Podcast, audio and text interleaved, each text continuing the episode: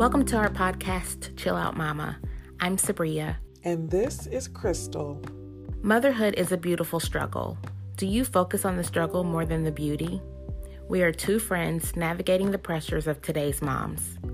In this space, we share transparently about worries, stress, and anxiety that we face in motherhood. This beautiful struggle isn't meant to be tackled alone. Come along with us on this journey and let's chill out together. Episode of Chill Out Mama. Let's start out with a bit of a check-in, Sabria, before we jump right into our topic. How are you? How you doing, girl? Honey, Uh-oh. I feel like I should be a hermit today. A hermit. Okay. Yes. You need to. Let's talk about it. Let's let me give you this analogy. it. Do you remember in The Wizard of Oz when Toto found the whiz and he was back there still yeah. moving and grooving? Like, don't see me, don't see me. Here I am. He felt exposed. So I felt exposed after talking about all that we shared. Like that was a lot. Not Yes. vulnerable because that's different. Like vulnerability is the choice. You do it actively, but exposure kind of just happens sometimes. And so I felt a little bit exposed. Like I let people behind the curtain and they saw Mm. what was going on. And so today we're gonna open up the curtain again. I don't know how I feel about that. Okay, I get that. I, that does sound like a little bit of a vulnerability hangover, but maybe for you it's more of an exposure hangover. yes. but if they like the curtain's already open, Mm-hmm. so that we're not really going behind it anymore, there is no more curtain. Right. And so I, yeah. And so we have been talking about what's stealing your chill. So I recognize that when I feel that way, I want to procrastinate and I want to avoid. So Mm. literally this morning, I was ready to text you and say, let's not record. But the other part of me that commits to things said, I got to push through. So Mhm. that's where I was this morning. It was that juxtaposition of, I don't want to record. I don't want to do that again, but we committed to this and we have to see it through. So if you're listening to this today, Crystal pushed the button and push play. I did not. But I look, you even had to host the meeting. right. you actually did have to press the button. But yes, it was me today that was like, let's push on and let's do this. But, But I it have doesn't have to be published. no, it doesn't. It, nobody ever even has to really see any of this, see or hear any of this. But for our kind of personality, and it's going to happen differently for us. I think we found that out last time. Like, even though we're both introverts and we share a lot of similarities, things are going to trigger that, you know, privacy, not wanting to be exposed, possible embarrassment, all that kind of stuff in different ways. I didn't feel that at all Huh. felt like I just was like taking these tests. I love to tell people the results of these tests. I feel like it's I'm just learning about myself and then I share the knowledge with other people. Yeah. And maybe that's like the teacher part. I don't know what that is in me, but there have been other times where I have felt what you have felt and like, why did I say that? Or like, I don't want anybody to know that about me. So I totally understand and I'm proud of you for pushing through. Thank you. And remember, that's what we're even talking about on this season is what steals your chill. And then what can you do about it?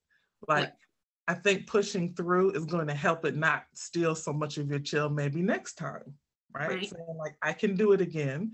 The curtain is already gone. The world did not end if this is out or not, right? Me knowing more or someone else knowing more about you doesn't, it, for the most part, doesn't change anything. Not at all. But you know, at the same time, like if we don't grow through things, we mentioned this in the last episodes. Mhm. If we don't grow through things, then we can't become our authentic selves.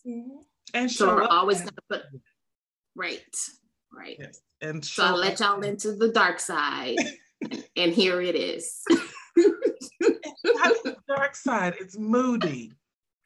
dark. It's dark. it's okay.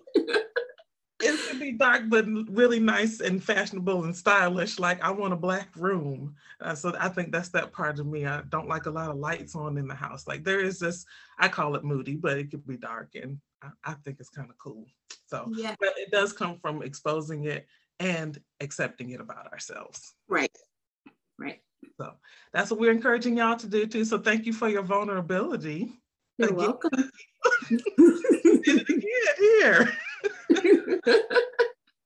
so today we're going to continue on um, in our Who Are You episode. And last time we covered um, the Myers Briggs slash 16 personalities, um, the Enneagram, and the DISC assessments. So, kind of like just a recap, Sabrina and I are, are INFJs, and I am a one, Sabrina is a five. I think that was it. And we saw a lot of correlation between those assessments, and um, we also looked at how they show up in our lives. So, today we're going to be looking at kind of our personality when it comes to relationships and spirituality. So we're looking at the whole woman, whole human being. So we're going to be going over our love and apology languages today, and then our spiritual gifts and temperaments. And I'm looking forward to this. How you feeling about it? Uh-huh. Let's go. Let's, go. So let's start with our love language. Do you know what yours is? Yes, my top two are physical touch and quality time. Okay. And mine is quality time and words of affirmation. Yeah, you don't have to touch me much. I can actually be touched too much. Please go away. Um, yeah, so let's talk about simply the one we have in common, quality time. Yes. So what is what is the the love language of quality time? What does it mean? So that means that I will feel love if people are sp- spending time with me. And that doesn't mean sitting together watching a movie. Like that's not quality time for me. It's sitting together having an in-depth conversation about something or having dinner or doing an activity together while talking about it, um, that's quality time. Doing something that I enjoy. Um, it used to be going to Michael's, and now is going to Home Depot or Lowe's. grown, grown quality time. Grown, grown, honey. how does it? How do you perceive that? Um, it's pretty much pretty similar. I don't mind sitting watching a movie or something like that, but I need us to be focused on the same thing. So if you're just sitting there, but you're looking at your phone or you're like doing something else and you're just being just in the same room with me, that's not quality time. So if we have decided we're going to watch the show together, or if we've decided that we're going to watch this movie and then maybe talk about it afterwards, both of us need to be focused on it. Otherwise, it feels like you might as well not be here. Um, so, and it's very similar to the other things you said. Um, but I think it is about focusing your attention on me or our relationship doing something sometimes that I enjoy or that you enjoy and to bring us closer. That feels like quality time to me. Um, yeah. Not just doing things just to do them, like having some intention behind it. And of course, that goes back into like, you know, everything has to have a purpose for me. So why mm-hmm. are we mm-hmm. why are we doing this? so even doing a test like this, if we both took time to do this test and discuss it with each other, that would be quality time to me. So yeah, for sure. Um, and I would say, um, I would say that these things are expressions for the like people demonstrating these things to you and not so much you doing them to them. Like if you like to give gifts, that's not your love language. It just may be a quality of your life or your personality, your giver. Mm-hmm. But these are things that you need to feel in order to feel loved. Yeah, so maybe we need to ex- really explain what a love language is. Not every we think I think it's pretty popular, but not everyone really understands what love language is. So a love language is how you receive love or interpret someone's behavior as love. So many times it is the way that we give love because we wanted to receive it that way, but that's not always the case. And so the importance of Gary Chapman talks about the importance of it is to be able to speak your partner's love language so they feel loved. So if my love language is quality time, but my husband keeps bringing me gifts and he thinks he's showing me that he loves me, I'm still not going to feel loved and there, there's conflict in the relationship.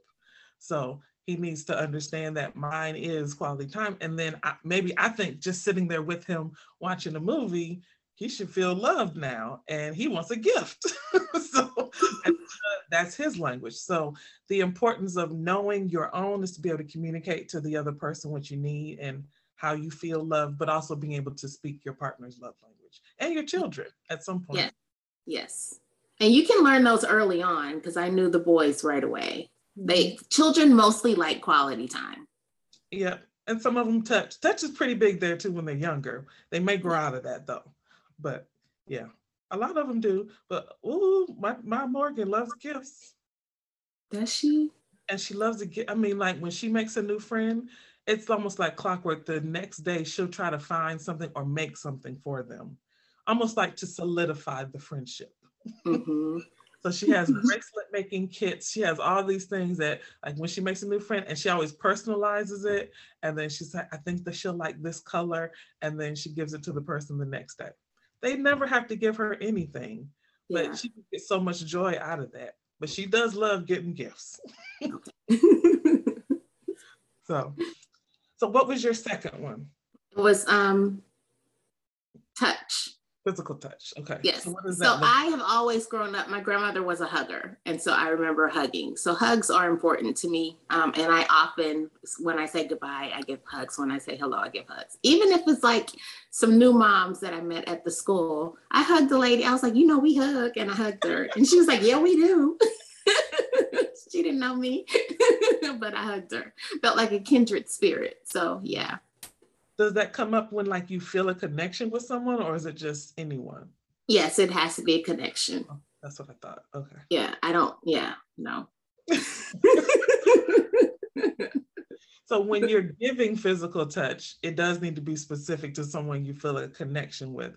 So yeah. with someone in your life though if they want to love you that way is it that you want hugs? Is it that you what is it yeah, I don't mind hugs and like the boys and I will hold hands sometimes walking through the house. Um, Andrew especially because he's physical touch as well. And so we'll mm-hmm. hold hands and they'll put their feet on me. It doesn't bother me. And sometimes they'll like like he sits on my lap all the time and it's just like oh we are spending quality time together and physical touch at the same time this is good i love you andrew and he'll tell you mommy i love you so much i can't stand you instead of I can't take how much I love you. I can't stand you. That's really sweet. That's sweet. And it's it's great that you have someone in your household where you speak that to each other so effortlessly. Like yeah. sometimes it's difficult if if you're trying to meet somebody in a way that it doesn't really make sense to you or you don't mm-hmm. receive love in that way. But that's awesome that y'all just have that naturally. So you're like, I need yeah. some touching time. Come on here, Andrew.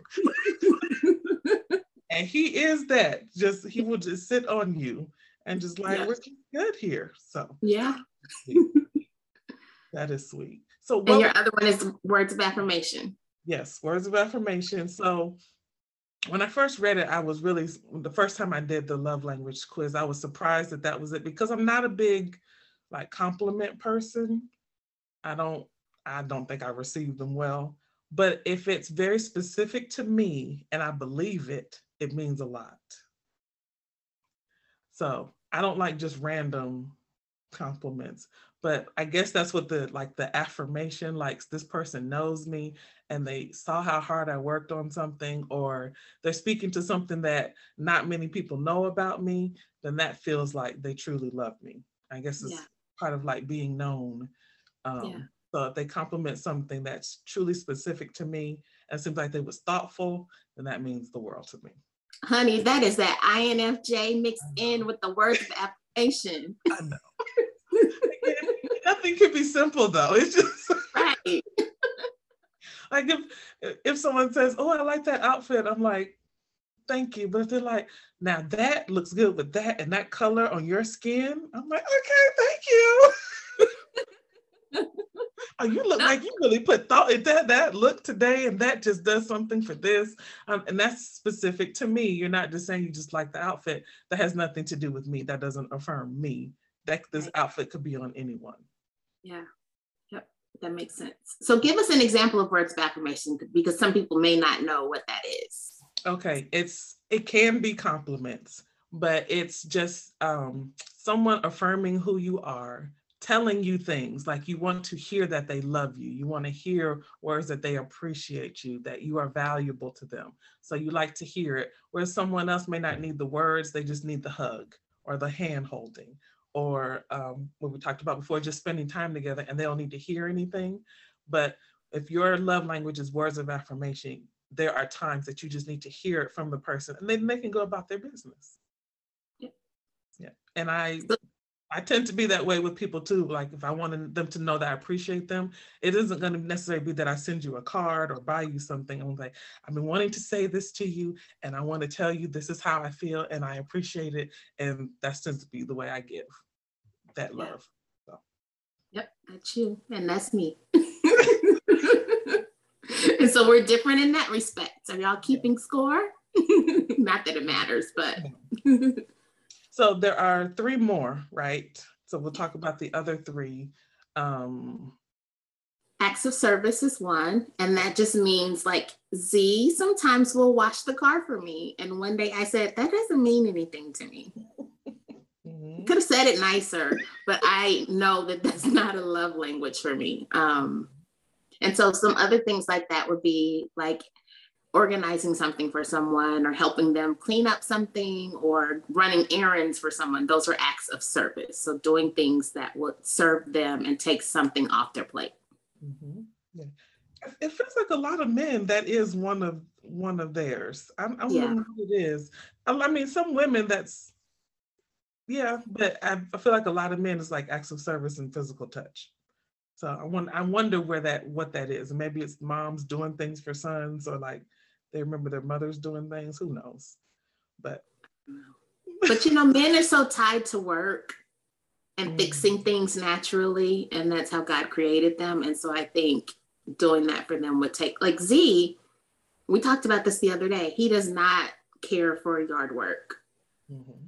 And so hiring, outsourcing someone to do that for him is taking it off his plate. And so that's a act of service. Like he's, and I would say that's self-care. Like he was able to recognize that and say, I'm not going to do that, mm-hmm. but someone else can do it and I can have the time to do something else. Mm-hmm.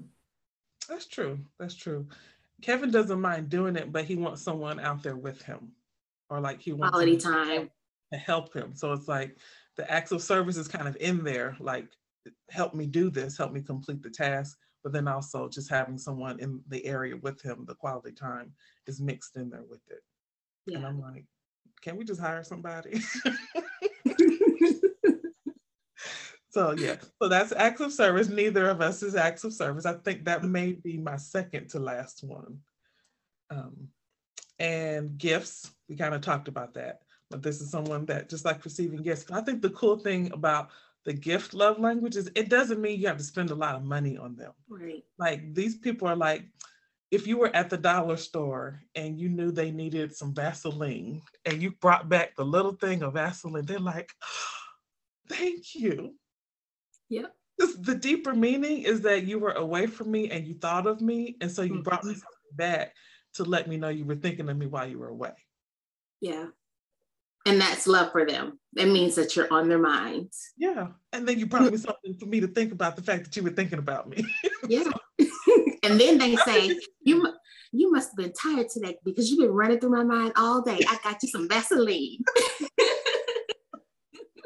and those people they're just like, yes, thank you but yeah, and my daughter is is like that. If I'm waiting, I can bring her anything back. And I think Kendall knows that about her. So if we're out and she's like, hmm, Morgan would like that, and then she'll take it back to her, and yeah. So they're getting to know each other's love languages too. So I think that's a, it's a sweet one. When I first saw gifts, I was like, well, I don't need gifts all the time, but it is sweet when maybe someone's been on vacation and they think of you and bring you something back yeah. It doesn't mean a whole lot to me, but if you know that that means something to someone else, that's a really easy way to show them that you love them. Yeah. And what is the last one? I'm drawing a blank. Physical touch, quality time, words of affirmation. Um, Maybe we did do all five. I think so. Because, oh, we covered three with the two of us, and then we just added in acts of service and gifts. So we're done. Okay. Yep. Okay. Very good. Very good. Very good. Very good. So those are love languages. So you can um, take the love language test. They have some just online if you don't want to actually read the book, but I do recommend reading the book. It gives you insight into all of them. And he does have variations of it too. Like they have some for children, uh, teenagers, co-workers, like to know your co-workers love languages, helps you work better with people. And I think there's another one just the romantic one, and then there's uh-huh. probably one working in Turkish too. Probably, but there's a variety, and he has a website as well. Something that he added on though was apology languages. Now this one gets deep. Yeah. right? Because you can speak the love language all you want to, but then once somebody has messed up or done something or feelings are hurt or somebody is offended, speaking that love language doesn't always make it better. Right. So he identified that we all actually have an apology language as well, the way we need to hear an apology in order to accept it and move forward. Mm-hmm. So my uh, apology language, very, very high, was accepting responsibility. What was yours? Mine was expressing regret. Mm-hmm. So expressing, um, accepting responsibility is being able to identify what you did and tell me that you take like i don't want to hear excuses basically right like somebody starts out with but i and i didn't mean i don't care no that doesn't matter because you did it so i just need you to just say i did it i messed up i'm sorry and then hopefully i can do this differently next time but that's a major part. Even if someone could spend 30 minutes apologizing to me, if it's all trying to explain why they did what they did, I don't care. I just need you to say you did it. Yeah. And that was a high second for me. So, like, I want to hear, like, I regret that I did not follow through with this. Mm-hmm. I know that I did this and I was supposed to do this. Mm-hmm. I regret that. Mm-hmm. I see that where my error was. But at the same time, I don't want to hear it was raining outside. No. Nope. We have umbrellas. it was raining when I went out there too, and I did what I had to do. Exactly. yeah. So, and expressing regret was a second for mine. So ours were just kind of flipped. Mm-hmm. Even the regret though has to come after you saying I was I did it. Yeah. Like for you, it's kind of the other way around, but it all has to be in there together for it to. Yes. I just, and I honestly just need two sentences. I don't want a paragraph. Yes. Because it's like you're digging a hole. And then the the other part of me will start to think, are they doing this to make themselves feel better? Mm-hmm. Mm-hmm. And what's the big picture? Like, what's going on here? Just say. well, like, why can't you just say you were wrong and then we literally can move on? But you're dragging yes. us with all yes. the explanation, with all the excuses. Like, it, you see, it was messed up. So just say that was messed up and move on. So, yeah. yeah. So how, but how are you with apologizing? I'll start out with my own exposing myself. I hate saying I'm sorry. I don't say I'm sorry either. And I talk the boys to say I apologize. Because right. I think about all the old movies and the when people say they sorry and just the responses that the women gave, and I was just like, no, we're not gonna say that. And yeah, so I, I recognize. I like it. Yeah, I don't even like those two words coming out of my mouth. Yeah, yeah, because I'm not sorry. Like if I made a mistake, okay, but you know we talked about in the past. If I make a mistake, stuff like that, like I'm already internally probably feeling terrible.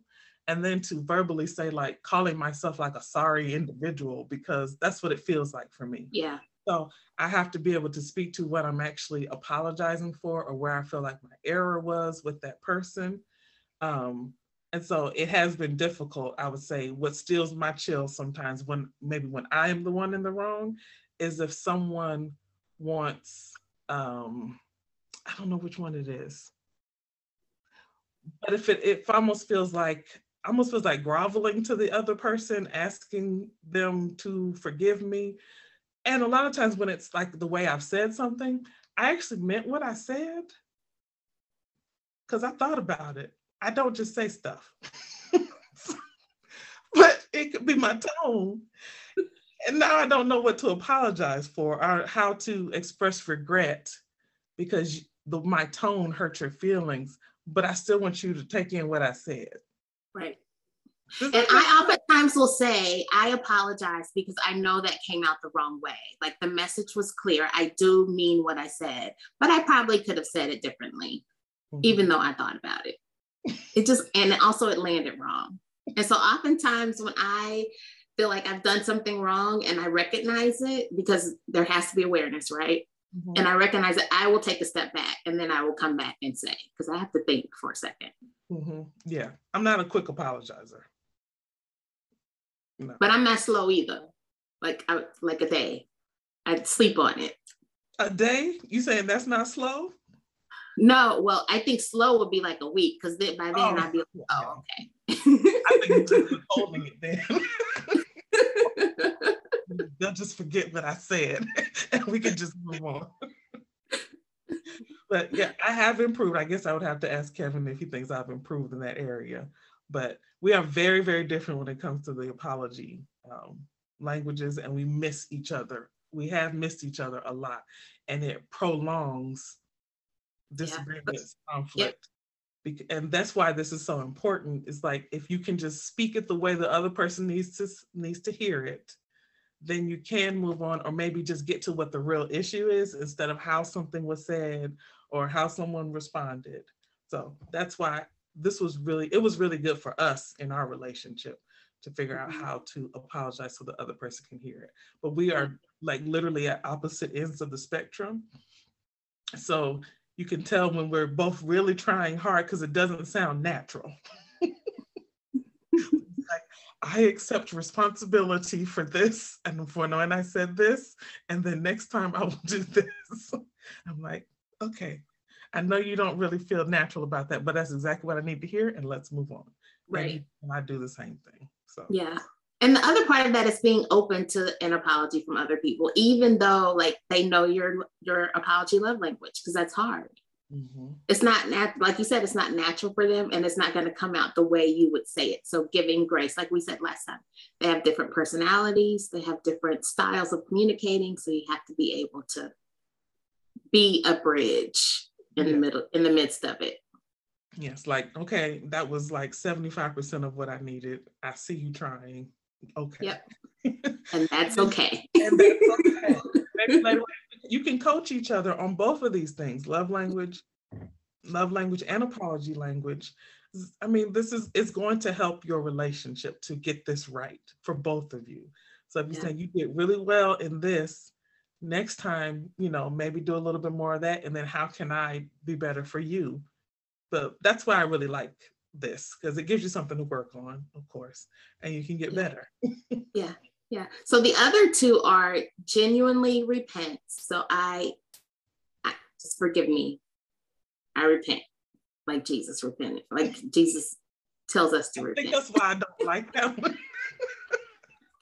you are not Jesus I don't need to. I don't to you as I said what I said. Oh, that's my problem. But keep going. and the last one is making restitution. I was wrong. What can I do to correct this? So, or let me do this instead. What do you think about that one, the restitution one? Making habit yeah to me it's like um, they can ask you what can i do to make it better but it's also like i messed up let me bring you some flowers like let me try to you know no mm-mm. where are the words right and my thing is like if it's apologizing for being late to something or for flaking out on something then call ahead next time so i would say that call ahead next time and cancel instead of like not showing up. Mm-hmm. That would be the restitution. That's not restitution though. but it would. That's not your language. No. I need you to tell me what you're gonna do differently next time, so I yeah. can. Right, right. That's right. that's different. Restitution is just like just making it up, and I don't know what I don't know why we're different in certain ways. There's no way to make up for it. It's like because it's already happened. Yeah. But I'm assuming there are some people that can that feel like there is a way to make up for. But that's also how I feel about just myself in general. Again, if I make a mistake, there's nothing I can I can't make up for it. Yeah. I can see somebody whose love language might be gifts would like restitution. So say you missed out on ice cream, but you say, well, let's go have dinner and dessert next time. Like that would be appealing. But for me, that's not appealing. I was gonna say, yeah, that doesn't. Mm-mm. We missed yeah. out on it. I need you to tell me that we missed out on it because of you.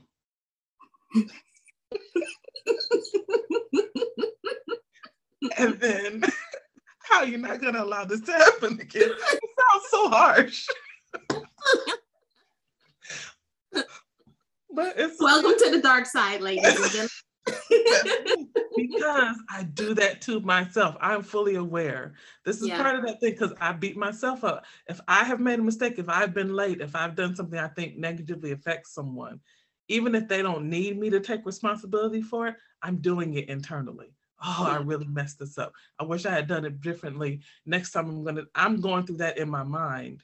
And so that's why, probably why I'm requiring that of someone else. I want to know that you are torturing yourself the same way I torture myself. Yeah. Maybe that's a little dark. Slightly. but it is so, what it is. I will also say that in our society, women tend to over apologize. Yes. And so not I would say, not this woman, but not this one either. I apologize when it's needed because I've, I've already thought about what I was going to do. I'm not going to say sorry if I took your paper by accident. Oh, it's your paper. Here you go. That doesn't need an apology. Mm-hmm. Um, so I would say work on it, might be stealing your chill if you're over apologizing. Oh, it definitely is. Yes, it definitely is. And figure out and, and, and, figure out what that is. Um, and you can work on that with your children. I'm sure you work on it with the boys because they my, my girls have been very quick to say i'm sorry well i'm sorry I'm like that's not worthy of an apology like you just made a mistake or no one was hurt you can just say oops i give them other words they can say or i made a mistake or just just rectify it in the moment you know whatever yeah. you did just pick it up um, but you don't need to apologize to me for i'll even say it for being a human being just you're not sorry because you're human and they'll look yeah. at me like what? Like, just get the message in. You're not sorry because you're human. Okay. And so we come up with other ways to either make it right or just, yeah. So, but yeah, women, especially, I think Southern women, mm-hmm. uh, oh, I'm sorry. Not, it actually kind of annoys me. Yeah. If someone apologizes a lot and I say, girl, you are not sorry. Yeah. Okay. You don't have to apologize to me. And have you ever seen that meme where they say they give people um, they say when you feel the urge to say I'm sorry, just say thank you instead. Mm-hmm. Because that's what it should be in that moment. Because mm-hmm. you really are appreciating or you want to appreciate that the person is showing you grace or that they they're not pouncing down your neck or you know not making you feel worse about what you've already done so lean more into gratitude instead of self-deprecation yes and the other thing I want to say about it is try not to apologize for people's feelings. Mm. Say more. So if someone does something, if someone is feeling frustrated with you for something you've done and they've acknowledged it and they've pointed it out to you, don't say, I'm sorry you're feeling sad. You can't control their feelings and you shouldn't apologize for their feelings. That's their feelings and allow them to have it. You can say, I recognize that you're feeling sad. I recognize that you're feeling frustrated. I, and then think about what you did that may have caused that, even though we don't control people's feelings, but think about your contribution to that mm-hmm. interaction. Mm-hmm. Love that. Take responsibility from what you may have contributed to them feeling that way, but they own their own feelings. You can't change it. That's a that's a no-win situation if you feel like feeling responsible for how people feel. Then yeah. you're doing a whole lot of work. And no no one is going to be happy with you all the time. And you can't please everyone all the time. Girl yes. Good. Okay anything else about the languages the love languages? I have nothing.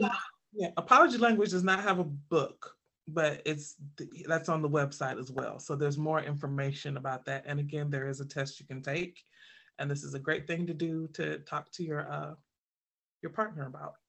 Yes, and there's also one on there about anger languages, but we didn't do that one. Oh, there's a new one. Mm-hmm.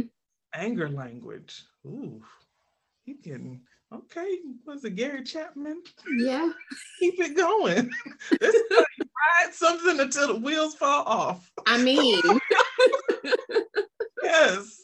Let's keep figuring out the different languages. Okay, so the last thing we're going to cover is we're going to the spiritual aspect. So um, we're going to talk about spiritual gifts and spiritual temperaments. Where would you like to start, Sabria? I guess we're going to start with the gifts, honey. Let's get it out the way. What are your top three? My top three are now they recently have switched order. Um, but so it used to a few years ago was teacher, administrator, exhorter. And exhorter is like encourager, right? Mm-hmm. That's all. And then now it switched from administrator is first, and then teacher, and then exhorter. Okay. So um, I'm always surprised at administrator being a spiritual gift of mine, but then it kind of makes sense because of mm-hmm. like order and structure. And I tend to be able to see like the big picture and how we want things to flow. Um, I can find a lot of problems in a system and also help try to help find the solution to it, not just here's all the problems. So, um, and I think that became one, like I've been told, people have explained, like God will grace you with what you need during a certain season of your life. So it could have been a gift there, but I think I had to use more of it, like in having my own practice in like something, the, the things that I've had to do, even this podcast, like that has had to come out more as a gift to help things flow well. Yeah. Um, and then teacher, I actually wanted to be a teacher when I was little. That was one of outside of being on Broadway. Um, I also wanted to be a teacher. And I feel like I do a lot of what I do in counseling is a form of teaching people, like teaching people about themselves, how to how to handle situations in a better way. Um, and then encourager, I've been told I'm encouraging. So I don't necessarily see myself that way. My mom is definitely um, an encourager, so I probably get a lot of that from her. But she's much more um, soft and sweet than I am. So I think that's why I don't identify it. I'm like a people. I remember my first job. me and another woman, we were very similar styles in therapy, but they would call her sweet mom, and I was uh, mean mom. So it's like, I know she loves me, but she's kind of harsh or she's just like straight to the point. But I can't help but like still feel loved by what she's saying to me because I know she wants the best for me. So that's kind of me. Yeah. Can you imagine what our meek moms think of us? Like being spitfires. no, I can't. but I know my mom has that in her. I know yeah. that. But it's been, you know, circumstances, the way society has told women how to be like it's a different generation so they didn't feel comfortable. And i think they did raise us in a way where it's like be that but then it probably kind of also makes them uncomfortable. Yeah it probably went farther than they thought that it would because my I'm mom sure. i'm sorry a lot. That's and she Mine heard too. Tell, she heard me tell the girls and she was like why would you tell them not to say you're sorry? I'm like because they're not sorry. Right. My girls are not sorry Right. They can apologize. They can accept responsibility. They can they can regret something, but they are not. they don't need restitution. no, no, they ain't paying nobody back for anything. You stand your ground, and you made a mistake, and the mistake was okay, but you don't have to be sorry. And she was like, right. Oh, oh okay, but they're just trying to be polite. I was like, they don't have to be polite. Who who? It's like, okay. yeah. Yep. So yeah, that's me. Teach administrator, teacher, exhorter. So what are your spiritual gifts? Prophecy, knowledge, and teaching. Mm-hmm. So I used to be administrative some time ago. I think when I was in school mm-hmm. and it switched. And I actually um, after grad school, I spent more time at church, more time delving in because working at the psych hospital will send you somewhere. And so you have to make a choice. I chose church. And so the prophecy is being able to hear what God says and pray about what he says. And if he says share that with someone else, then share it. If not, I hold it and continue to pray until. Um, it happened the other day. Did I tell you the story? I had this um about the keys. Yeah, the keys. I had this, it wasn't a dream, it just kind of a thought. It was a it's like a passing thought for me sometimes. Um, that I was gonna lock myself out of the house. And so I was very intentional about grabbing my keys all the time. Mm-hmm. The next week I was resting in the room and I heard a knock on the door on the window. And our room was in the back of the house. It was Z. And he was saying he locked himself out of the house. And so that's where that came from. And so um, I oftentimes it's not about me, the prophecy. It may be about someone else, but it's me who I see when it happens. So, and it's mm. very active right now for some reason. Um, just so when so when you hear it or see it, I'm, I'm assuming it's both. In the in the times that I've kind of had those moments, it's I could either see something or hear something. You're saying it feels like it's you, but you're aware that that doesn't mean it's always you. Yeah. Okay. I am. But and then it's it happens in other ways. So I have dreams as well. Um, it may happen like in praying or in thinking about someone specifically in praying for them. I may get a vision or a word or something for them, and I may share that word without sharing the image that I saw. Mm-hmm. Um, just and that is it's supposed to be edifying or encouraging to lift their spirits or to help them get through a season they may be in. Um, Does it feel like a burden to you? No, I love it. Okay.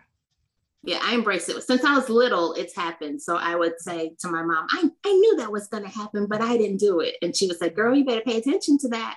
Okay. And so I listened to her and I took it in and it happened. Like I knew Simon was a boy before the doctors told me he was a boy.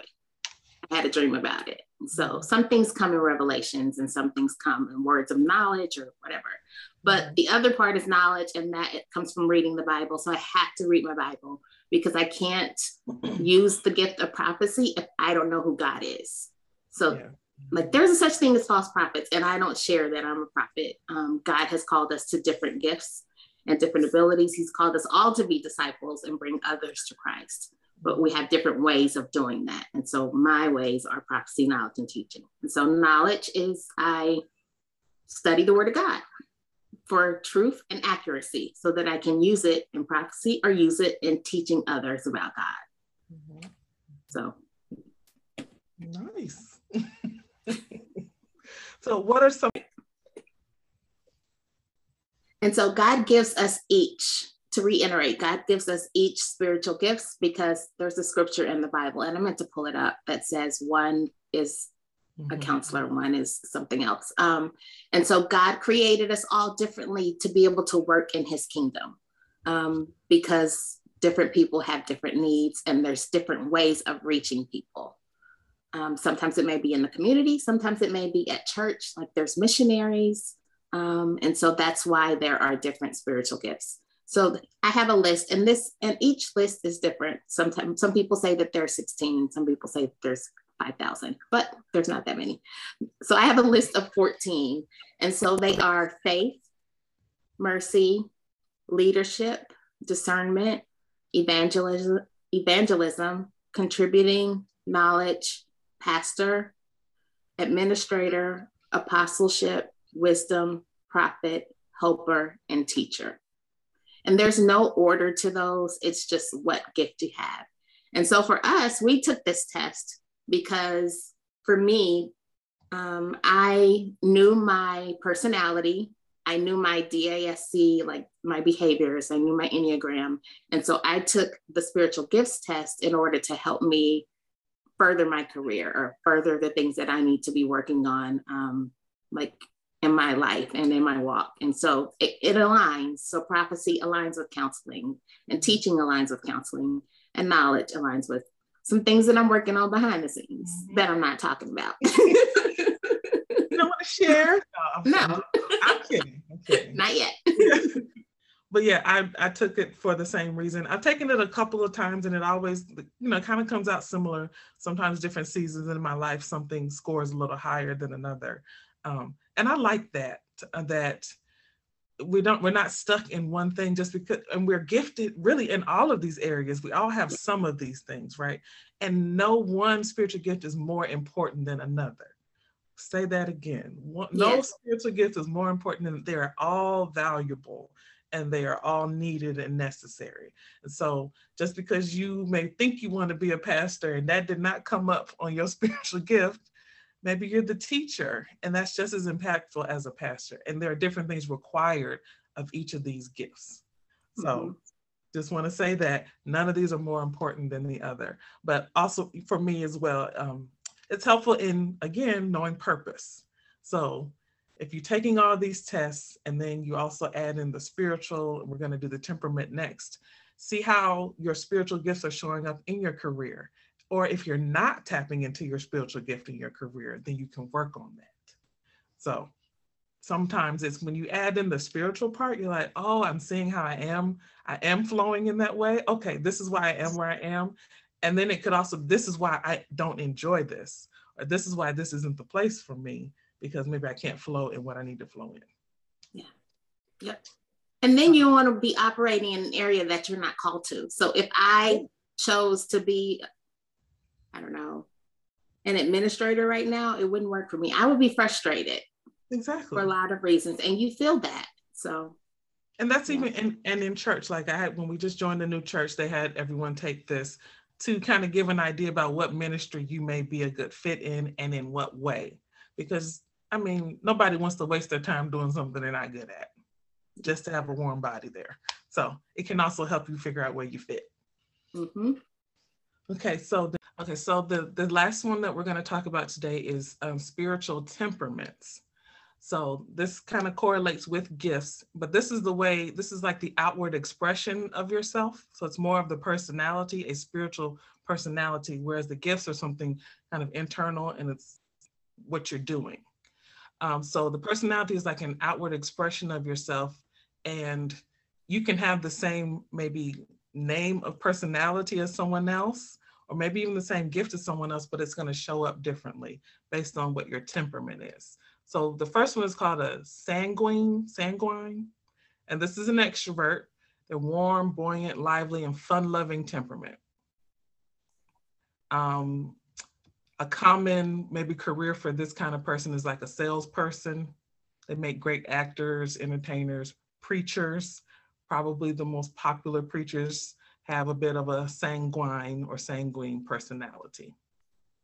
Is that you, Sabria? No, boo. it's not me either. okay, and then we have the choleric. This is again and also an extroverted personality. This person is hot, quick, active, practical, strong-willed, um, very self-sufficient and independent. Tends to be like decisive and opinionated. Sounds like a you know like a leader. They like ooze self-confidence and very goal-oriented. Um, they identify like the Apostle Paul was a choleric. Hmm. So it's kind of like the people that people go to for advice and they're going to be like just straightforward with it and they they draw people to them and people listen to them. Is that you, Sabria? I mean, I have some of those qualities, but I don't believe that's me either. Yeah. yeah. But this is much more like they're seeking out, like they put themselves out there and people respond. So right. it's so much more of oh, no. right. And we know mm-hmm. that's mm-hmm. Is that you?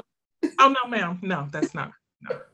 No um, some, but the, for that one also careers that you may see them in again, sales, teaching, but very practical subjects. It's not going to be anything like psychology, um, politics, military, sports, things like that. So that gives an idea of what that kind of person is. Then there's the melancholy. This is an introverted type, also referred to as the dark temperament. Um, they are they, they call this the richest of the temperaments. This the melancholy person is analytical, self-sacrificing, gifted, perfectionistic, and very sensitive. Um, the strengths are that they're what I just said. Um, most like composers, artists, musicians, inventors, philosophers, things like that tend to be melancholies. They think a lot. That sounds like you. It is me. so you told me like the Paul is like the um choleric. Mm-hmm. So do you have a person for the melancholy? Well, this says um, no temperament has as much natural potential when energized by the Holy Spirit as the melancholy. All the prophets were melancholy, like Solomon and the Apostle John. Interesting. To be energized by the Holy Spirit. Hmm. I don't think you have the natural energy. no. And I'm not yeah, and, yeah, and I even reading that, I could see that. Like when when I do do things maybe in front of people, like it doesn't feel like it's me. Yeah. Or when sometimes if I've written things and I go back and read it, it doesn't feel like it was necessarily me. So that's interesting. And um, the last one is called the phlegmatic. And this person is cool, calm, slow, easygoing, well balanced temperament, never seems to get ruffled, just like even keel has a very high boiling point and seldom explodes in anger or laughter. They just like are even keeled and their emotions are always under control. Phlegmatics tend to be in the field of education. They make excellent foremen, supervisors, and managers. They're very diplomatic and unabrasive, like they just know how to talk to people and work well with others. They're also very well organized, never come to a meeting unprepared, and tend to work well under pressure. Very dependable. The example of phlegmatic is Abraham. Hmm. He is the classic example of how God can transform a person's natural weakness into strength. Now you better say that. Yeah. It said Abraham's fear, worry, and indecision became resolution, courage, and action to the point that more space was given to Abraham. Wow. Yeah. So that's a phlegmatic. And so what I really like about this, um, the temperaments like I, I just like that it can show up differently. They do give you examples of different people, but that each person, there's a strength in it. None of them sound like better than the other. It's just you just embrace who you are. So I personally am a melancholy. Yes. And yeah, I think that it does fit well and it gives you an idea about to be at your best self. Like this is saying, I need to be energized by the Holy Spirit in order to be my best self. Otherwise, I'm going to be overly sensitive, pessimistic, and moody. Yeah. And mine is phlegmatic. Otherwise, I'm going to be sarcastic. Mm-hmm. Undisciplined, too compromising. Yeah, that's that's me. Mm-hmm. One of the things phlegmatic you might like this. It says phlegmatics do not lack for friends because they enjoy people and have a naturally dry sense of humor that others enjoy. it's so dry.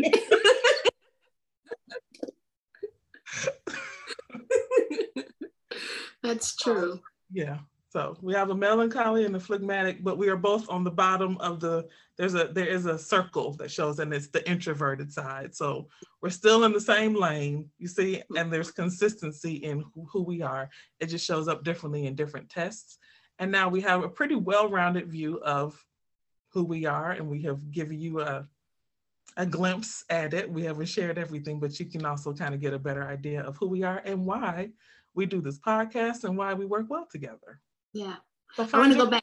You, didn't tell us who the sanguine person was. Oh, Who's the example of the sanguine? Okay. Real quick. And was that the only one I didn't say? Did I? Yes. I said a Paul was choleric. Mm-hmm.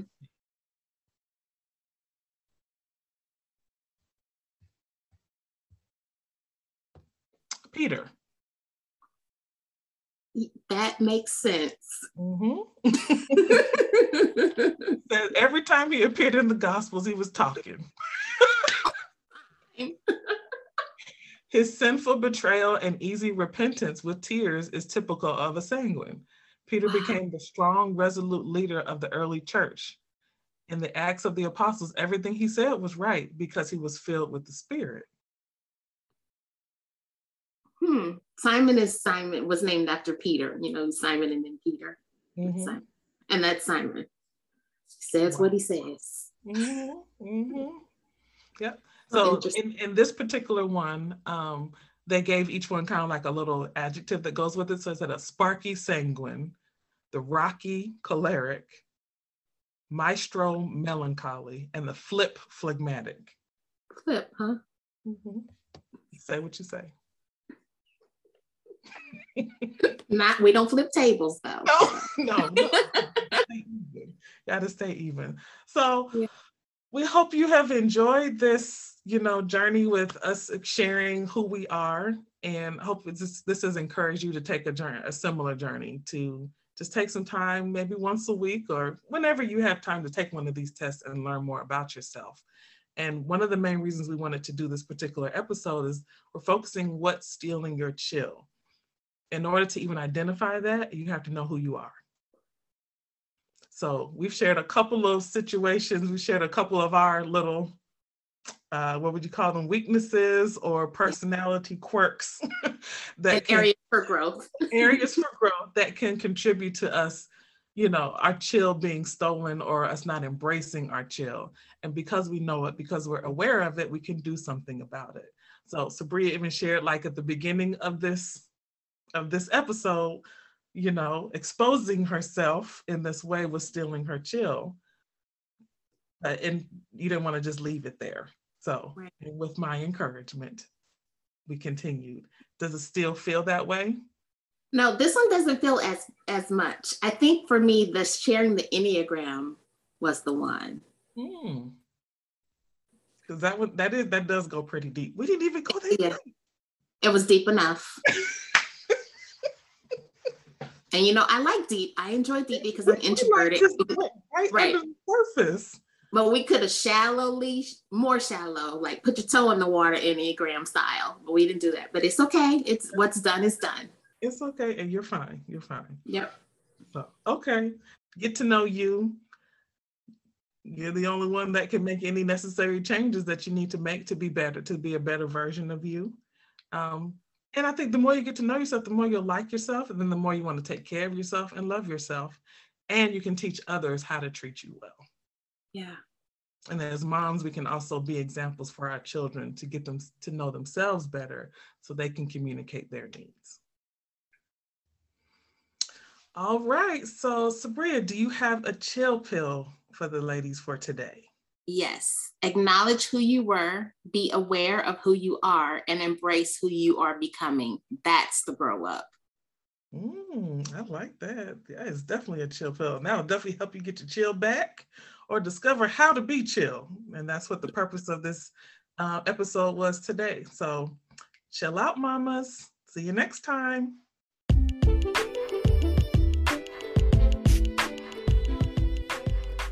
Before you go, don't forget to like, share, and follow us at Chill Out Mama Pod on Facebook, Instagram, and Twitter.